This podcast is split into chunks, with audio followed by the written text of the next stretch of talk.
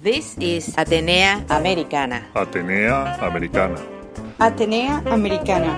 A window to the Latin universe. Stanford 90.1 FM. Radio Atenea Americana.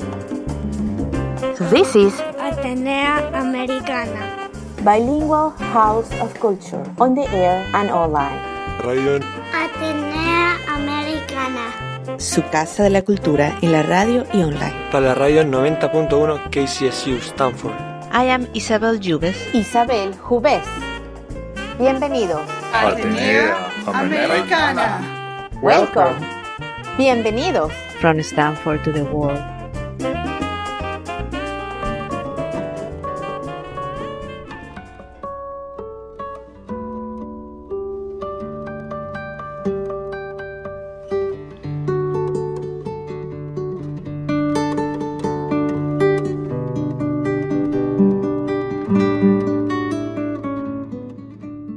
Y hoy en Atenea Americana vamos a hablar un poco sobre las tradiciones de Navidad y sobre las tradiciones sobre todo de la comida y todo lo que tiende a pasar durante las épocas de las Navidades y de las épocas de fin de año en los países iberoamericanos. Y para eso tenemos a cuatro cocineras espectaculares que han venido hoy. Unas se dedican casi 100% de su tiempo a la cocina, otras lo toman de lado a lado, pero todas saben mucho de las tradiciones y tienen muchísima experiencia en lo que son las artes epicúreas y bueno, en, en tradiciones culturales de sus raíces. Así que quédense con nosotros hoy que vamos a hablar un poco de esto mientras nos reímos y disfrutamos un poquito en esta celebración. Anunció a María que el Hijo Divino de ella nacería.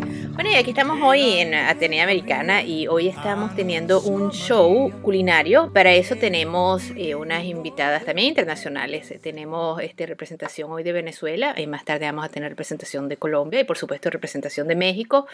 Y para eso tenemos a Marina Dolls. Bienvenida Marina. Muchas gracias. Un placer estar aquí contigo y con todos ustedes. Sí, ella está representando su herencia mexicana y también ella hace unas cosas deliciosas este, en estas épocas, bueno, todo el año, pero además en estas épocas. Tenemos a Belén Black también para hablarnos un poco de, de historias y representar un poco la cocina venezolana.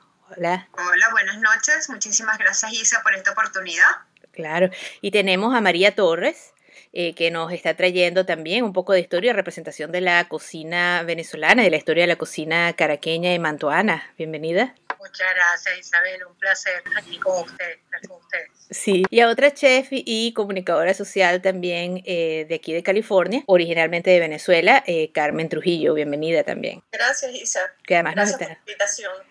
Sí, que además nos está ayudando hoy este, como productora del show.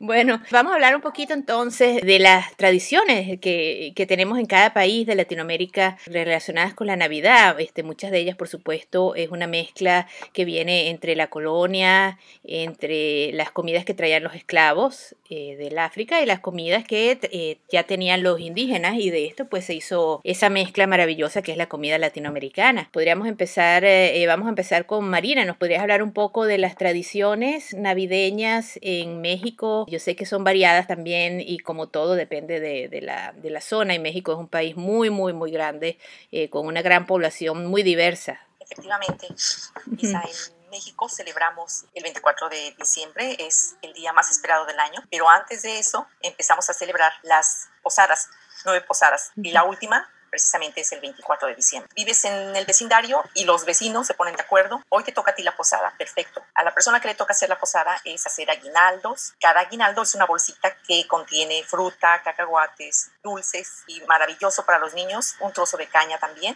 Recibir nuestro aguinaldo, partir la piñata con nuestras velitas, ir a pedir posada en cada casa. Al siguiente día, otro vecino hace la posada y es repartir a toda esa, lo, lo hacemos por manzanas, es decir, por decir algo, 10 casas. Le- al vecino le toca hacer todos los aguinaldos, poner la piñata y ya si es más espléndido, pues también de una vez la cena. Pero ya eso dependiendo, o varios vecinos se ponen de acuerdo y hacen la cena. Incluso yo recuerdo en mi niñez que hacíamos, teníamos un música en vivo, puedes creerlo, era una cosa fabulosa. Bueno, nosotros encantados y los adultos también, era una diversión total. Y cantaban todas las posadas de que eh, déjame entrar y no tengo posada y todo el... nos, sí, nos daban nuestra velita a cada persona que asistía a la posada. Íbamos con nuestra velita y con el- la Virgen María, con el Señor San José, y ahí pidiendo en cada casa. Ya las personas nos sabrían o, o no, ¿verdad? Y todos cantando. Nos sabíamos la canción de pe a pa. Era fabuloso. Nueve posadas. Y después, con el tiempo, aparte de las posadas, se estableció, al menos en Guanajuato, hacer los barrios. Bueno, se, comenzaban, se comenzaron a hacer el primero de diciembre, pero aquello fue creciendo y ya no nada más era, la gente le gustó tanto lo de los barrios, era también festejos. Si tú vivías en el barrio, por ejemplo, tú vives en Sanidad, bueno, pues en la mañana, a las 7 la mañana, el señor de la radiodifusora anunciaba, hoy van a ser los barrios en Sunnyvale. Y si yo escuchaba que iban a ser en Sunnyvale, yo que vivo en San José, se llamaba, Isa, ¿vas a tener fiesta? Claro que sí, me tocan hoy los barrios. Pues la gente va a Sunnyvale a festejar ahí. Y tú tenías que tener cena. Para tus amigos nada más, ahí sí nada más es para los amigos. Así empezaron entonces nosotros ya desde el primero de diciembre, ya no nada más las posadas que empezaban el 16 de diciembre, sino ya desde el primero de diciembre había fiesta Qué bonito. para celebrar. sí. Qué bonito, toda una fiesta patronal, pero la mayor de las patronales, el bochinche. Y, y cuando dices caña, es un pedacito de caña de azúcar. Caña de azúcar, sí. Deliciosa, sabrosa, un- con un trozo, una naranja, una mandarina, Mm. cacahuates dulces y eso era el aguinaldo. Y ustedes también hacían y bebían ponche en cada casa, que el ponche de ustedes es diferente a nuestro ponche, que es ponche crema, el de ustedes es eh, diferente, es como una especie de tisana caliente. Algo así, sí, es un té y lleva tamarindo, lleva caña también, le agregamos pasas. Es una cosa exquisita, es muy líquido, sí. Mm. Y unas frutas adentro, ¿no? Una- unas frutas particulares. Hay una que se parece Guayaba. mucho al melocotón, pero no es melocotón, se llama, no me acuerdo. Llevaba, lleva, hay quienes le ponen guayaba, tamarindo, por supuesto, cañas, pasas, no recuerdo el otro fruto, pero a grandes rasgos ese es el ponche, sí, muy calientito y ya te preguntan, ¿lo quieres con o sin? ¿Con piquete o sin piquete? Es decir, con un poquito de alcohol, de Sí. licor o, o no. ¿Que normalmente es tequila o, o es ron? Pues lo que tengas a mano. Cualquier cosa Como funciona. tuvieras, sí. Lo que se consiga. lo que tengas ahí de paso, incluso alcohol del 96. Mira, y Marina, yo quisiera hacerte una pregunta. Se supone que no debo estar hablando, pero es que me, me quedé con Claro que curiosidad sí. porque me gustó mucho lo que estabas narrando. Todo- todas estas posadas y todas estas fiestas de barrio que se hacen, todas tienen un fondo este, católico, ¿verdad? Tienen una... am, Sí, sí. Esto es, lo hacemos son los, las, las nueve posadas antes de que vayan a ser el niño Dios, Jesús. Entonces es vamos, como el niño Dios pidiendo posada. mm, vamos pidiendo posada para la Virgen que va a tener un bebé. Ay, qué es, bonito. es muy bonito. Yo lo hice algunas veces con los niños cuando eran chiquitos, este, íbamos a- con amigos. Entonces tú vienes, eh, todos cantan, que piden posada, tocan la puerta y la persona de adentro canta su parte. Es toda una canción. Los niños dicen, por favor, denme. Y la persona te dice, no, aquí no hay posada, pero es que mire, pero es que hace frío. No, aquí no hay posada, pero es que ella está a punto de parir. No, no, aquí no hay posada. No, pero es que mire, y venimos desde no sé dónde. Entonces, al final la persona te abre o no te abre. Si es la persona que va a dar comida, te abre. Si no, es el vecino. Este, y la persona que te abre al final dice, bueno, está bien, le, pu- pueden quedarse aquí. Y entonces es cuando se termina la canción. Pero es una, unos versos este, que, que, que tienen las dos partes. Y, este, bueno, se, se come y se, y se disfruta con la fiesta. Parecido a nuestra paradura del niño, pero antes de que nazca. Todavía no se ha parado. Yo lo hacía en, en Caracas, eh, yo restauré el Museo de Arte Sacro de Caracas. Y cuando lo estábamos empezando, hacíamos el pregón de Navidad para dar inicio a la Navidad en Caracas.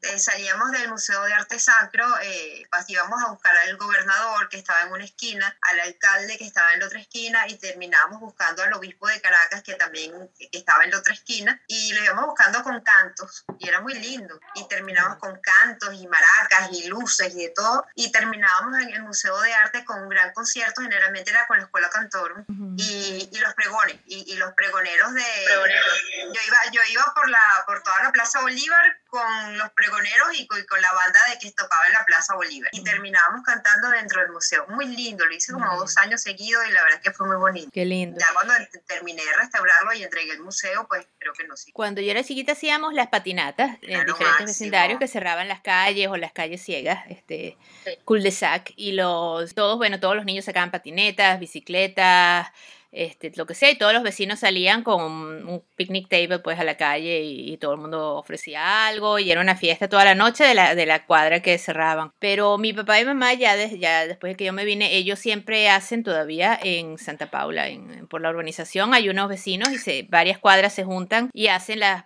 las paraduras del niño, pero ya eso supone que es cuando el niño se para un año después en enero, ya eso es antes de la fiesta de San José y empiezan en algún momento en, en enero hasta la fiesta de San José, que es, creo que son el 24 de enero o por ahí. Cuando yo estaba pequeña, nosotros hacíamos las patinatas que este, se hacían el día, ah, eh, el mismo día de la misa de gallo. Mm. Entonces comenzamos, 24 de la mañana. Exacto, comenzamos, este, salíamos a patinar a las 2 de la mañana hasta las, hasta las 5 de la mañana. Y este, llegamos a un colegio que quedaba en mi urbanización y ahí tenía una venta de chocolate caliente y de churros y comíamos churros, chocolate caliente, y después asistíamos a la misa de gallo. Recuerdos increíblemente bellos. Pero llegaban para, pues, llegaban para la misa de gallo con las rodillas rotas raspada. Totalmente. Sí, sí, sí, comadre, es, habían, habían misas que eran, antes del 24, porque era como varios días antes que se hacían esas misas. No, esa, es, sí. Hay una que era medianoche y otra a las 5. La, la, la de gallos a la, a, las, a la medianoche. A las 12 de la noche. La, la, misa de aguinaldo, la misa de aguinaldo era, era a las 6 de la mañana y se hace, no sé si es del, desde el 16 o antes, pero previo, una, una o dos semanas antes de Navidad, aquí en Chacao, en la iglesia de Chacao, todavía mantienen la tradición de la misa de, de aguinaldo. Mi, a mi hermana, a mi hermana le encanta ir. Y mi mamá y mi, y mi mamá y sus, sus, sus hermanos, ellos nacieron en Chacao y ellos iban a a la misa de Aguinaldo cuando arrancaba y mi, mamá me cuenta que lo mejor de la misa de Aguinaldo era cuando salían de la misa que habían afuera unas personas vendiendo arepitas dulces, las infladitas, polvorositas y chocolate caliente. Entonces que ella iba encantada, ella se paraba tempranito para ir para misa, pero era para ir a comer. Y además son los aguinaldos más bonitos y casi siempre hacen una posada y una se disfrazan de los niñitos y tienen su También, también está la, la eh, Adviento, los, los cuatro domingos de atiento, en mi familia se, se, celebra y también pues eh, la prendida la velita, este, se reza mi, eh, en casa de mi mamá, hace muchos años, se reunían a todos los, los, primitos y los sobrinitos pequeños, entonces se hacía como una especie de, de, de busca de posada, me acuerdo que incluso un año que mi hermana eh, hizo, consiguió una imagen de la Virgen embarazada. Entonces, llevaban, era una belleza, muy, muy hermoso. Entonces, ensayaban, pasaban como dos meses antes ensayando los aguinaldos y todo eso, y ese día, pues, eso eran los, los, cuatro domingos del viento, pero era siempre en casa de mi mamá, y, bueno, era una gran comilona de dulcitos, de dulcería criolla para, para los niños, y bueno, para los adultos también, ¿no? Por, supuesto. Fíjate que el, el, chocolate caliente también tiene sus diferencias, por ejemplo, en España, que como el que tomamos en Venezuela, es un poquito más como pudín, ¿no? tiene que ser ah, denso, con cierto, un poquito espeso, ¿no? Eh, el de aquí en, en Estados Unidos es líquido completamente y no es tan oscuro. Eh, y el de México eh, tiene canela, tiene a veces un poquito de otras especias. Es, bueno, cuando compras el de la abuela es, es, el sabor, pero así no sea el de la abuela, siempre tiene un sabor diferente. Y el eh, chocolate colombiano también es diferente, el de taza, es diferente en sabor, también tiene otras especies y otro sabor. mi, mi, abuela siempre le ponía, los 31 de diciembre en mi casa, mi abuela siempre le ponía un toquecito de canela al chocolate y un puntico de sal, porque ella decía que, la sal matizaba, que, que permitía que era toda una historia y, y de verdad que, que, mi abuela disfrutaba haciendo su chocolate caliente los 31. María, ¿y tu, y tu abuelita lo hacía con el molinillo ese que, que le hacían así? y, tenía abajo y batía en la, en, en, la jarra donde lo iban a servir y entonces quedaba con espuma. Mi abuelita, mi abuelita lo hacía así y también le ponía el puntico de sal. Sí, mm. eh, sí, ya claro, ya después con los años era más práctico comprar su tableta, pero sí, y se fajaba, de verdad que mi abuela era toda, o sea, ella no, no era una gran cocinera tampoco, pero, pero lo que era, eh, no, porque mi abuela, sus hermanas cocinaban divino, pero ella no. Pero su 31 de diciembre, ese chocolate era impepinable y uno veía cómo la vieja se metía para la cocina y además que no la molestaran, porque era así como que no sé, un secreto.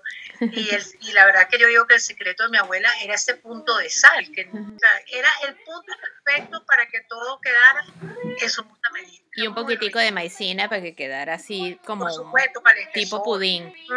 Sí, señora. Sí. sí, y por ejemplo, el eh, tamarindo en México se come con ají, que eso también es bastante diferente a nosotros. Nosotros lo comemos con bastante azúcar, porque si no es bastante Muy ácido. Muy ácido. Pero ya le echan además ají. Y efectivamente tenemos de, a- a- son ambas presentaciones, con es una especie de chile picante y el otro dulce. Y sobre todo es una pasta que se hace y eso es muy vendido en las playas. En Acapulco es muy típico que compras los tamarindos, es una cosa deliciosa. Yo tengo siempre aquí en casa, guardado en cristal, cuando mis hermanos van a la playa o algo, siempre me guardan cuando voy, entonces ya hago recolecta de todo el tamarindo que tengo. Aquí ya le pongo limón y ay, sabe tan delicioso. Al picoso sobre todo es el que me gusta. Entonces, Pero se lo, com- se lo comen como una fruta o como o en bebida. Ah, es que Jalea. con el tamarindo hacen una pasta y ahí le ponen el picante y, y sal, entonces ya se, se queda la pasta y esa pasta se vende así tal cual. Yo le agrego un poquito de limón, gran, sal de grano, sabes que sí, coso delicioso. Ah, pues hay que probarlo. Sí, es, la conserva de tamarindo que comemos nosotros los venezolanos, es la misma, que viene en el papelito celofán transparente. Correcto. La que, la, que llevamos al colegio. Era la pequeñita que siempre que lleva, todo el mundo llevaba su tamarindo a la escuela. Bueno, es ese mismo, pero ellos le agregan el picante o le agregan el limón y el puntico de sal. Ay, qué rico. Sí, que es buena muy sabroso, sí es, muy sabroso. Há- Háblame del pozole, que es tan interesante el pozole. Y tú siempre lo, tú tienes la tradición de que tú lo haces en diciembre. El pozole es maíz, el grano de maíz en un caldo. Y se le agrega cerdo. Hay gente que le agrega cerdo o pollo. Cerdo es lo más tradicional y es ponerle el lomo, pierna de cerdo, cabeza, lo que, lo que escojan o un poquito de todo. Es una tradición de toda la vida. Menciona la historia que probablemente empezó en el año, en el siglo, principios del siglo XVI. Y nosotros, por ejemplo, en Guanajuato, en Guanajuato es muy agrícola, un estado muy agrícola, y ahí se produce bastante maíz. Y al preparar el pozole, en el centro de México es sobre todo el rojo, pozole rojo. Pero en otras regiones, en otras partes del país, bien lo comen blanco, pozole blanco o pozole verde. Y ahí varía. Los, los chiles que nosotros utilizamos para hacer el pozole rojo, le llamamos chiles de guisar. Son como lo que ustedes conocen, el, el chile poblano o el chile Ujú. dulce. Que es picante, pero no tanto. Y bueno, entonces eh, es el chile de guisar. Y, ese es como un picante intermedio, ¿no? Sí, hay unos, unos chiles que salen un poquito picosos, otros no, dependiendo. Pero aparte nosotros cuando ya se termina, cuando ya has guisado el pozole, se le puede, se le agrega, ya es al gusto, cada quien le agrega otro tipo de chile en polvo que tenemos preparado, chile de árbol, para darle ese sabor más picante, más sabroso. Y lleva lechuga, rábanos Y esos son los toppings que le pones arriba. Y limón. Sí, una vez que ya está el pozole listo, se le agrega toda esa verdura. Y- toda y esa aquí- verdura que les acabo de mencionar, todas curiosamente llevan la vitamina C, el rábano, la cebolla, la lechuga, es curioso, ¿no? El limón, por supuesto. Sí. Y se come, sí, efectivamente, en época de frío. Yo como en, en- al menos en el estado de Guanajuato, es primavera, verano todo el año. Yo para mi cumpleaños, que es en marzo, el mayor regalo que me, me preguntaba mi mamá, ¿qué, qué- a ver, ¿quieres, vas a invitar a tus amigos? ¿Qué quieres que te prepare? Pozole. En marzo, allá empieza a hacer un calor bastante fuerte. Pues estamos todos en la mesa comiendo y sudando, pero es que el gusto de comer pozole lo vale. Y, y es una, eso que llama aquí hominy, que es ese maíz blanco que no es tan dulce, es más savory. Es grande, el- los pedazos grandes, redondos de maíz, es diferente al maíz este amarillo que es más dulce. Sí, hay diferentes tipos de maíz y el pozole que generalmente, al menos en, en el centro del país, utilizamos es el pozole blanco. Y ese pozole, para que tú logres un grano grande, precioso, hay que quitarle la capita que una capita brillosa que tiene. Entonces, para ello es, para preparar el pozole, se cuece ese maíz con, con cal. Lo, lo, lo cueces así unas dos horas. Después de eso, yo me acuerdo, es todo, una, es todo un rito hacer el pozole. Es, es trabajoso, es laborioso, porque después de que está ya, lo has cocido, lo dejas lo pones en la noche, lo cueces, ya se- durante la noche se enfría y en la mañana es lavarlo, lavarlo y que no quede grano con, con esa capita de delgadita, pero hay que quitarle esa capa. Y el maíz, una cosa preciosa, revienta como una florecita. Es una cosa exquisita, es un grano suavecito que queda. Hagan silencio. Al paladar. Hagan silencio, por favor. Eh, y él, y él tiene, Entonces le deja un sabor muy particular, porque por ejemplo, el, el, eh, la maseca de ustedes se parece mucho a nuestra harina pan, pero este, el saborcito diferente es que el de ustedes cocinan ese maíz con cal y en Venezuela se cocina al sol, entonces la, el, es precocida también, eh, pero ese, nuestro sabor es diferente al de la arepa, al de, al de la maseca, que ustedes hacen unas gorditas que son su versión de arepa muy parecida. Sí, sí, las y arepas exquisitas.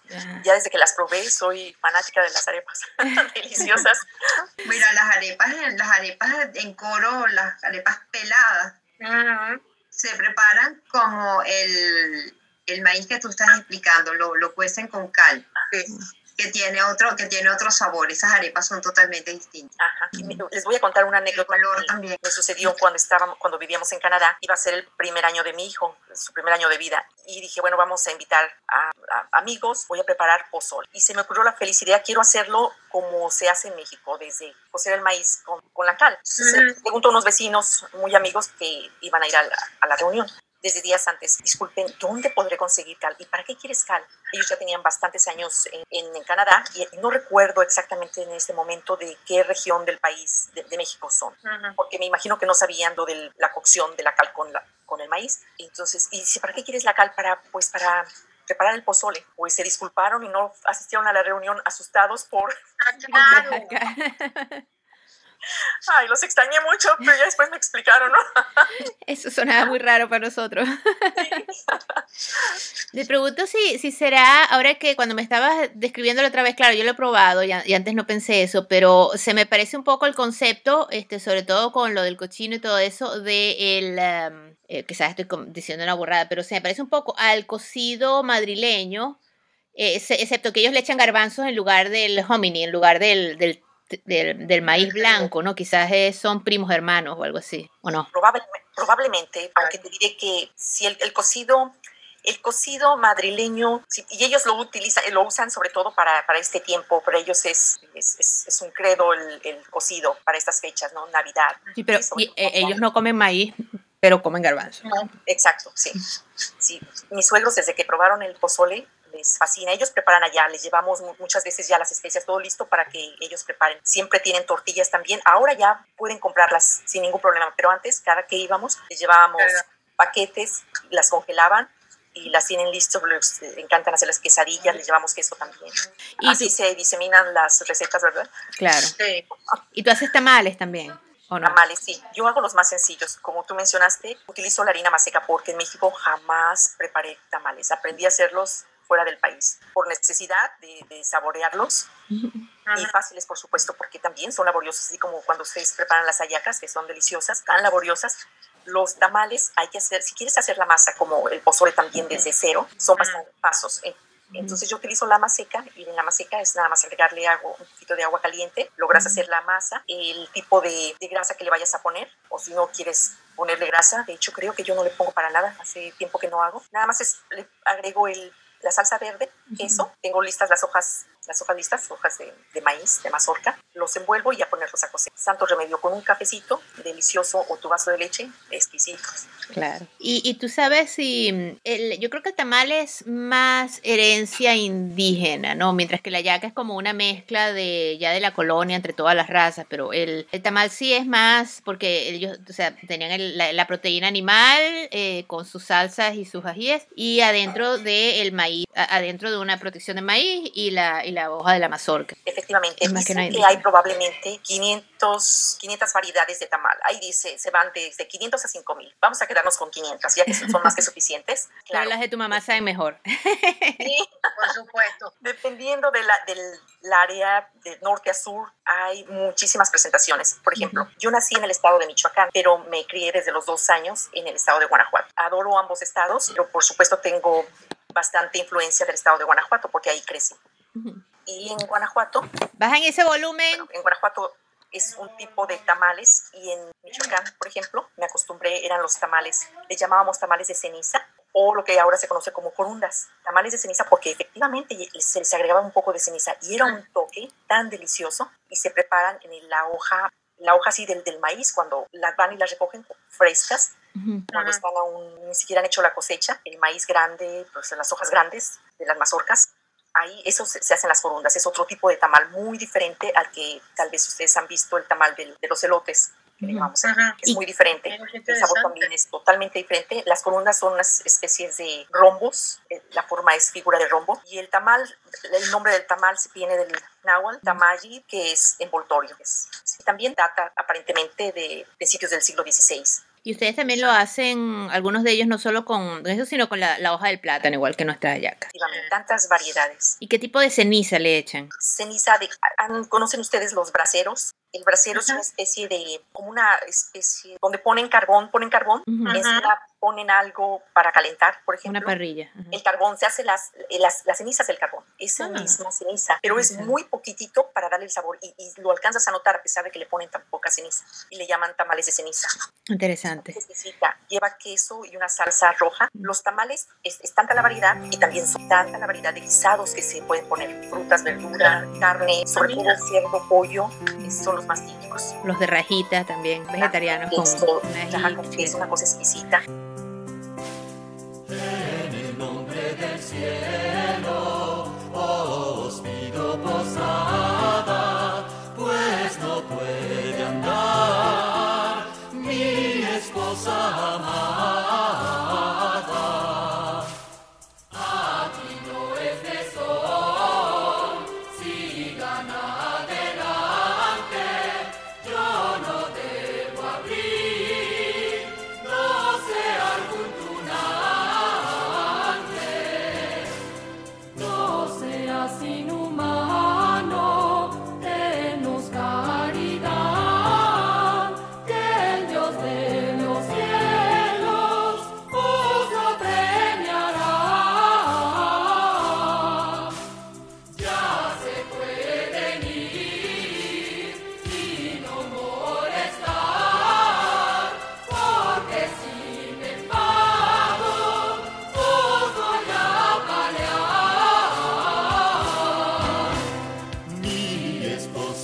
María, es reina del cielo, mi madre va a ser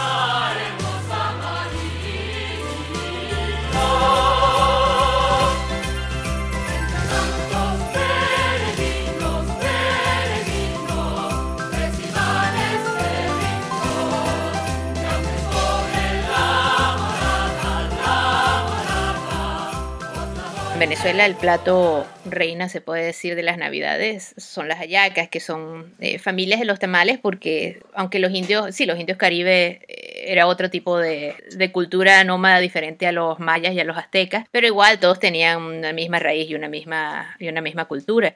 Este, ¿Nos puedes hablar? Este, creo que María tiene un poco más del background de esa, de esa mezcla de las tres culturas y sobre todo de las De las fiestas, ajá, de las hallacas. Fíjate que, que con las hallacas, Isabel, pasa una cosa bien interesante. Cuenta la leyenda, dicen por ahí, no sé si es verdad, que la hallaca es previo incluso a la colonización, a cuando llega- llegaron los españoles. Y obviamente era una mezcla, era una masa que los indios cocinaban y le ponían las carnes que vamos a llamar, que en ese momento cazaban y las envolvían en una hoja de hallaca. Cuando vienen con la, viene la colo- vienen Que, es la hoja de plátano, la, la hoja de plátano, banana. perdón. Este, sí, me quedé con los tamales mexicanos. Este, la hoja de plátano. Y cuando llegan los españoles es cuando empiezan a agregarle, obviamente, la carne de cerdo o la de res o la De vaca. ave, la gallina o el pollo. Y por supuesto, con los españoles vienen las aceitunas, las alcaparras, las pasitas, los encurtidos. Mm. Y empiezan a mezclar y, y a, a poner esa parte del guiso para rellenar la yaca. hay otra, otra, otra, otra, otra Versión. otro cuento, otra leyenda que dicen que era que, eh, que los indios que trabajaban en las casas de, los de los españoles, cuando sobraba la comida, ponían, o sea, hacían esa masa con las sobras de la comida y las envolvían en la hoja de plátano y las hervían. Entonces, decir, eh, a- a- como- son como dos historias bien, bien, bien pintorescas, pero muy distintas. O sea, una es a consecuencia de las sobras y otra es que vino, porque ya ellos tenían su costumbre y después le fueron agregando de, los, de, de las carnes y, y las especies que, que vinieron con, con la colonización. Que yo creo Pero que la- las que la dos se yaca- unen, ¿no? La- las dos pueden ser, o sea, puede ser que sea una, una como dicen, igual los, los indios ya hacían esa especie de tamal, seguramente, con, con plátano, que era lo que más había allá. Y entonces, seguramente, de las fiestas, como había tanta abundancia en las fiestas navideñas de los españoles, empezaron a sumarle esos nuevos ingredientes que no eran típicos de Venezuela y hicieron lo que es la yaca, es una mezcla de ambos, ¿no? Y a, lo me- y a lo mejor ni siquiera era, vamos a decir, en aquella época típico de la Navidad, sino que era la comida y después poco a poco fuimos eh, preparándolas específicamente para las Navidades, ¿no? Para las fechas decembrinas, para fiestas decembrinas. Ahora, lo interesante de la yaca es que la yaca también, como, como en México, por regiones, entonces tú encuentras rellenos muy diferentes. Sí. Eh, en los Andes entiendo que le ponen garbanzo, papa, huevo, cosas que a mí particularmente digo, wow, eso se puede, se puede dañar. Hacia el oriente, que ha sido de las mejores hallacas que yo me he comido en la vida, me comí una de raya de pescado suculenta. Los maracuchos le ponen plátano y la caraqueña, por lo pronto que el guiso lleva tomate, que no todos los guisos llevan tomate, que es muy delicado porque se, Se puede puede, fermentar fácilmente. Y además que es algo clásico de la cocina caraqueña que tiene su toque dulce. Sí. se le pone un poquito de papelón Al guiso. Este, entonces eso hace que la yaca, pues cada quien tenga su- por regiones se, se, se, se prepare. Y obviamente la clásica, la mejor yaca es la de mi mamá. Así claro. es. siempre. Entonces, este, siempre es la pelea, que no, que la tuya, la mía. Y de verdad que hay unas hallacas súper interesantes. Incluso hay hallacas que se hacen con, se les pone caraota. Y, y hay quien hace las hallacas con todo crudo y lo cocina de una vez. Este, en Venezuela se cocina el guiso aparte. Bueno, en Caracas se cocina el guiso aparte con ese guiso que Ajá. tiene aves y dos, o, dos o tres tipos de carnes y Sí, cosas así. de las tres carnes. Sí, de las Y tres carnes y lo mezclas la y es diferente. La otra cosa interesante es que ah, la- las neveras, los freezer llegaron a, a- a- a Venezuela a finales de los 20, principios de, de 1920, 1930, por ahí. Y hay que ver lo que era hacerse poco de hallacas, como que dice, para consumirlas ese día, porque eso no lo podías como hoy en día que guardamos en las neveras, ¿no? Entonces, oye, era un trabajo, o sea, realmente. Y es, y, es una, y es una actividad bonita, o sea, muchas familias se reúnen a preparar las hallacas en sus casas y bueno, todo el mundo participa y todo el mundo...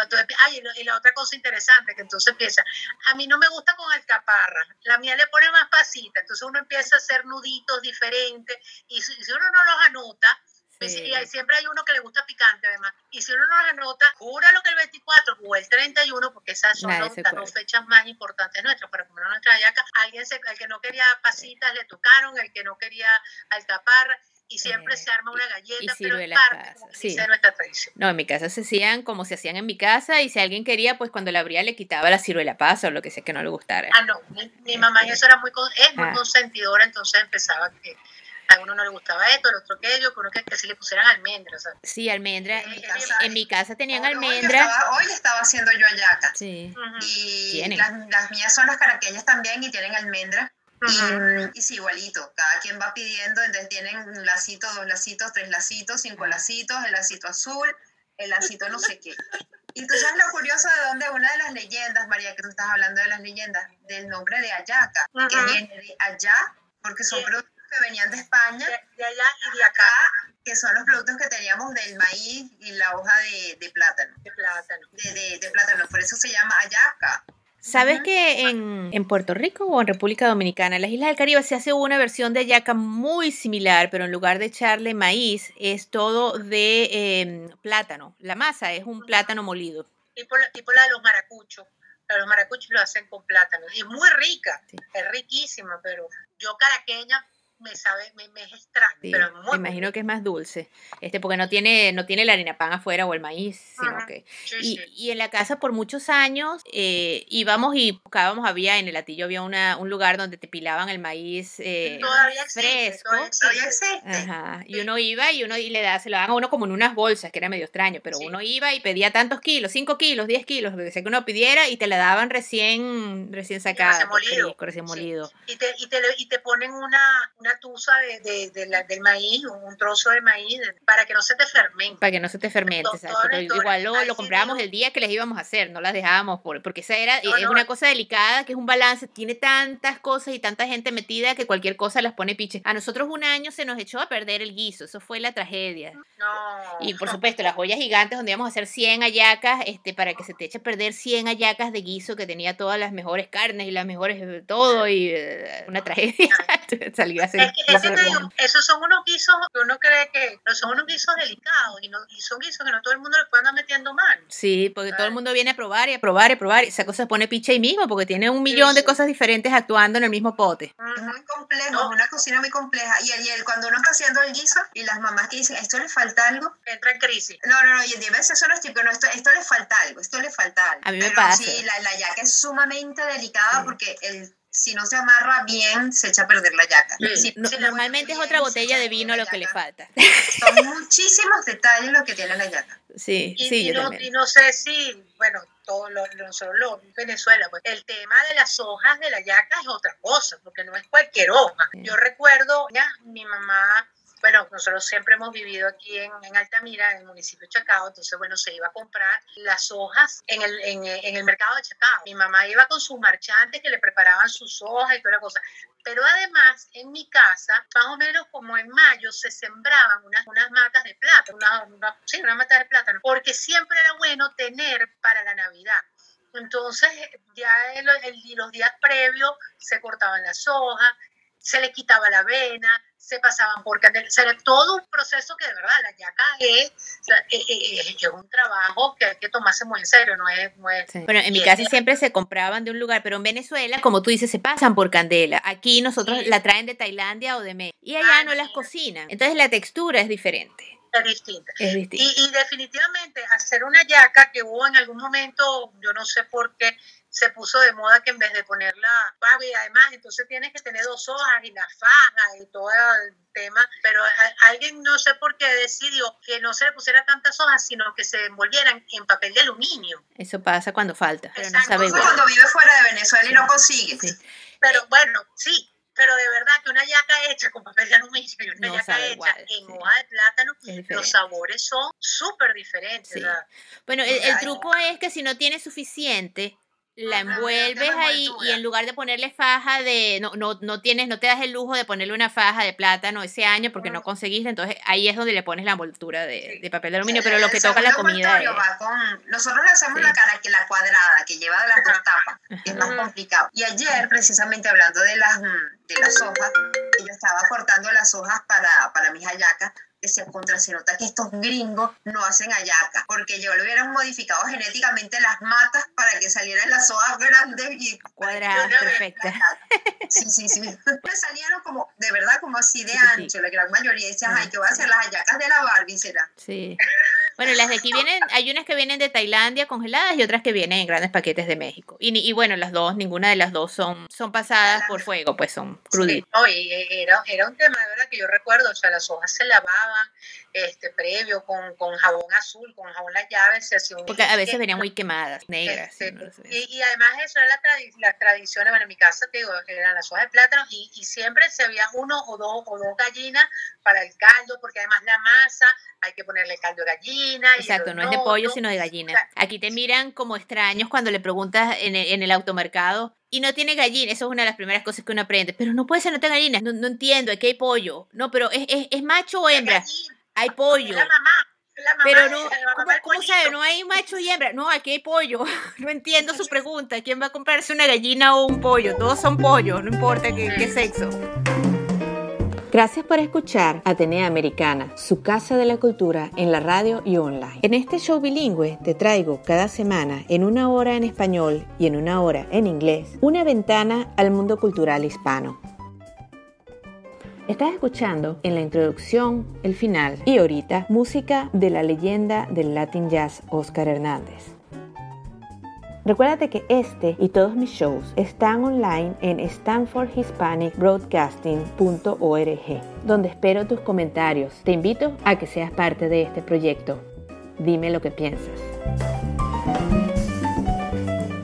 En Atenea Americana estamos hablando sobre las tradiciones navideñas y las tradiciones epicúreas durante las épocas decembrinas en Iberoamérica.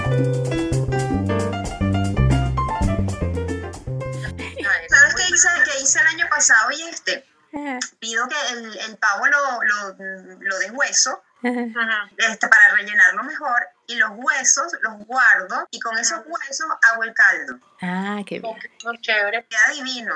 Queda rico, Eh, claro. Bueno, una solución. eh, A falta de, bueno, son las A falta de gallina, bueno, son los pavos que quieres que te diga. Exactamente. Ahora, sí Bueno, se consiguen en los chinos unas gallinas negras, son interesantes. Si uno de verdad está muy, muy que lo que quiere es gallina, puede ir al automercado chino. Vienen con, ca- con la cabeza, que es un poco creepy tener que quitarle la cabeza, pero bueno, uno se ajusta. y son negras. Realmente. Está bien. whatever. Todos nos adaptamos menos a no comer. Exactamente. Y a no perder las tradiciones, Marina, que es lo más importante, porque a no perder las tradiciones. Pasarlas Bien, y yo las, las primeras navidades aquí, que no teníamos amigos porque recién habíamos llegado, hicimos nuestras hallaquitas solos y pan de jamón porque y inglesa la gallina, porque no íbamos a perder la tradición. Claro. Ya no, ya, ya es una fiesta, allá abajo hay como seis personas y no vamos a salir en el programa, y no, no van a salir, van a salir yo.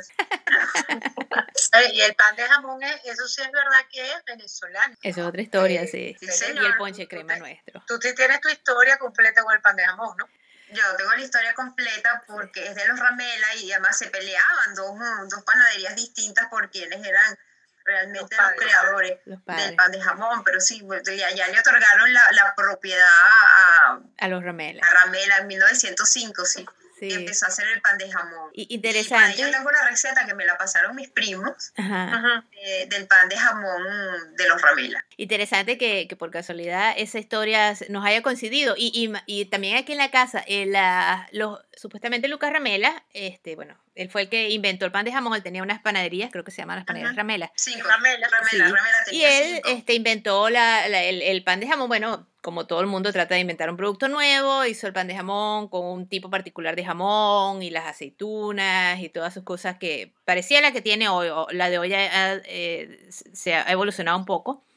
Y, bueno, tuvo tanto éxito que después habían otras panaderías interesantes que eran también la panadería Bunch, que por casualidad, que eh, trataron de entrar en la competencia y después decían que eran las de ellos las mejores y estuvieron por muchos años compitiendo. Eh, eh, mi esposo, este, la, la abuela de, de mi esposo, que es Ramela, este, también se crió en la casa de, de este señor que tenía las panaderías y ella eran, siempre hablaban del, del pan de jamón y, y todo eso en su familia. No, yo la, la que hacemos en esta casa no es de ellos porque ni el papá ni la mamá de, de Manuel cocinaban. Creo que la, la abuela Trina cocinaba, pero no sé si hacía pan, no me acuerdo si hacía pan de jamón. Eh, pero interesante, porque mi esposa se crió con un, un buen amigo de él desde el colegio de primaria, mm, fueron a colegio de curas en Caracas, crecieron, después estudiaron juntos en la Simón Bolívar y eran amigos de toda la vida. Resulta que ellos también son descendientes directos de los Banch. Y muchos Ay, años después aquí, sí, interesante, ellos son Banch. Manuel es, bueno, de tercer apellido, Ramela, no, no directamente de Flamerich.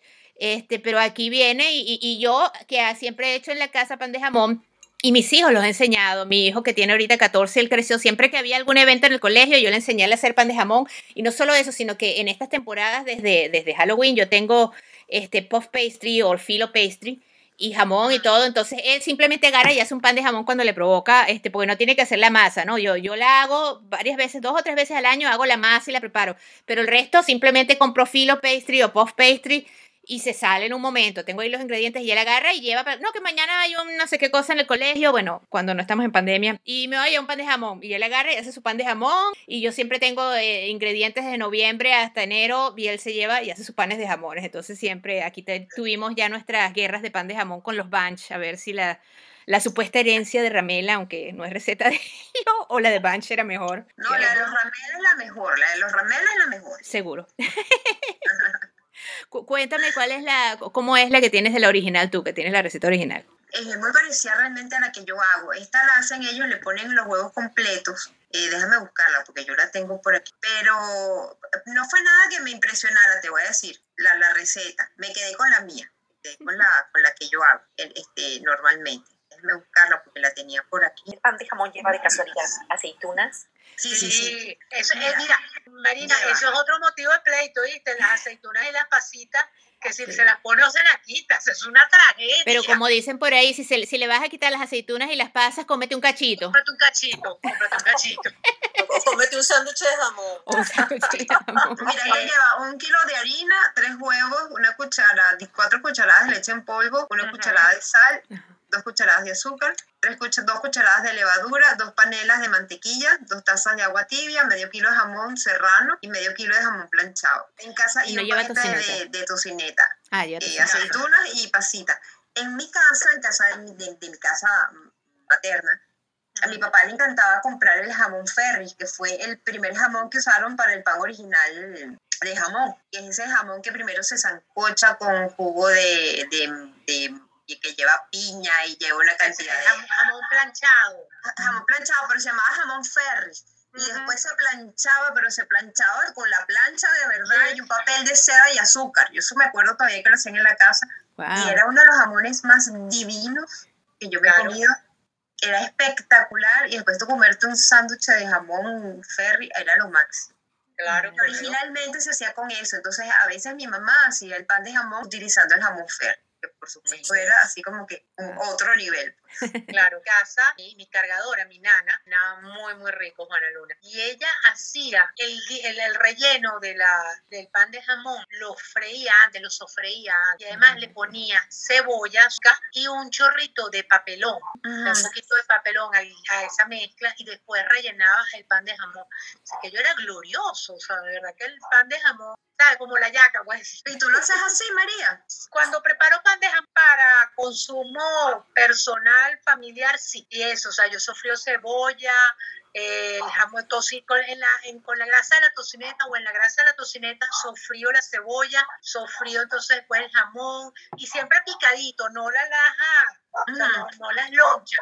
Ah. ¿ok? no las lonchas y, y después entonces es que hago el relleno y eso, y se le, pon- le pongo papelón rallado y queda glorioso. Qué Muy, ¿Qué es el papelón?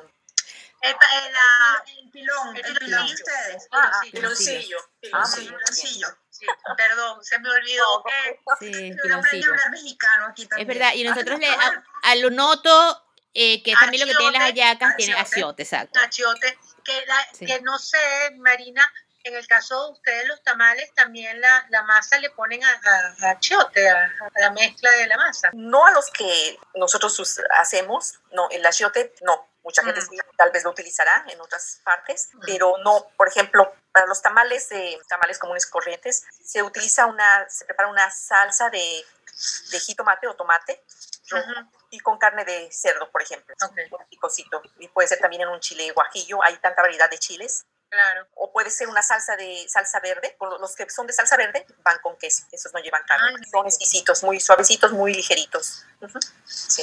Hay que ir para México a comer tamales. Vámonos, vámonos. Yo- Vámonos, el próximo programa lo hacemos desde México. Wow, sí, me parece chévere.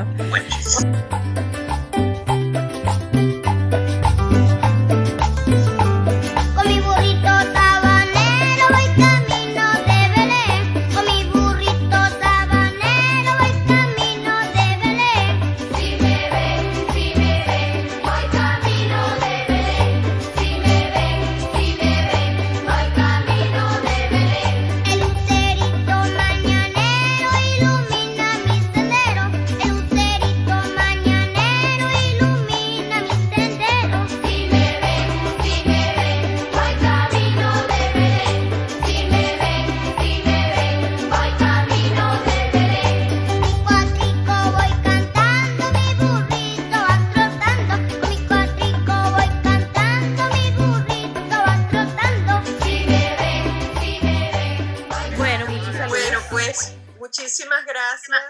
Muchas gracias. Muy rico y un placer conocerla. Aquí se echa los palos, aquí ya echarse los palos para allá para los Estados Unidos. Claro que sí. Bueno, aquí que estamos reunirnos de a orden conversar sobre cocina. Sí. Muchas gracias, muchas gracias. Bueno, un Bueno, abrazo. un placer.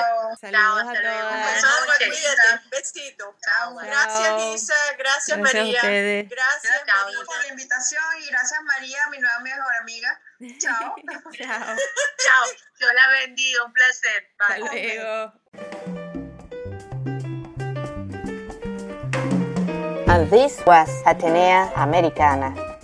Atenea Americana. Stanford 90.1 FM. Radio Atenea Americana. A window to the Latin universe. This is Radio Atenea Americana. Bilingual House of Culture. On the air and online. Su casa de la cultura en la radio y online. para la radio 90.1 KCSU Stanford. I am Isabel Jubes. Isabel Jubes. Vuelve pronto. Atenea Americana. From Stanford to the world. Remember to come back soon. Ciao. See you later.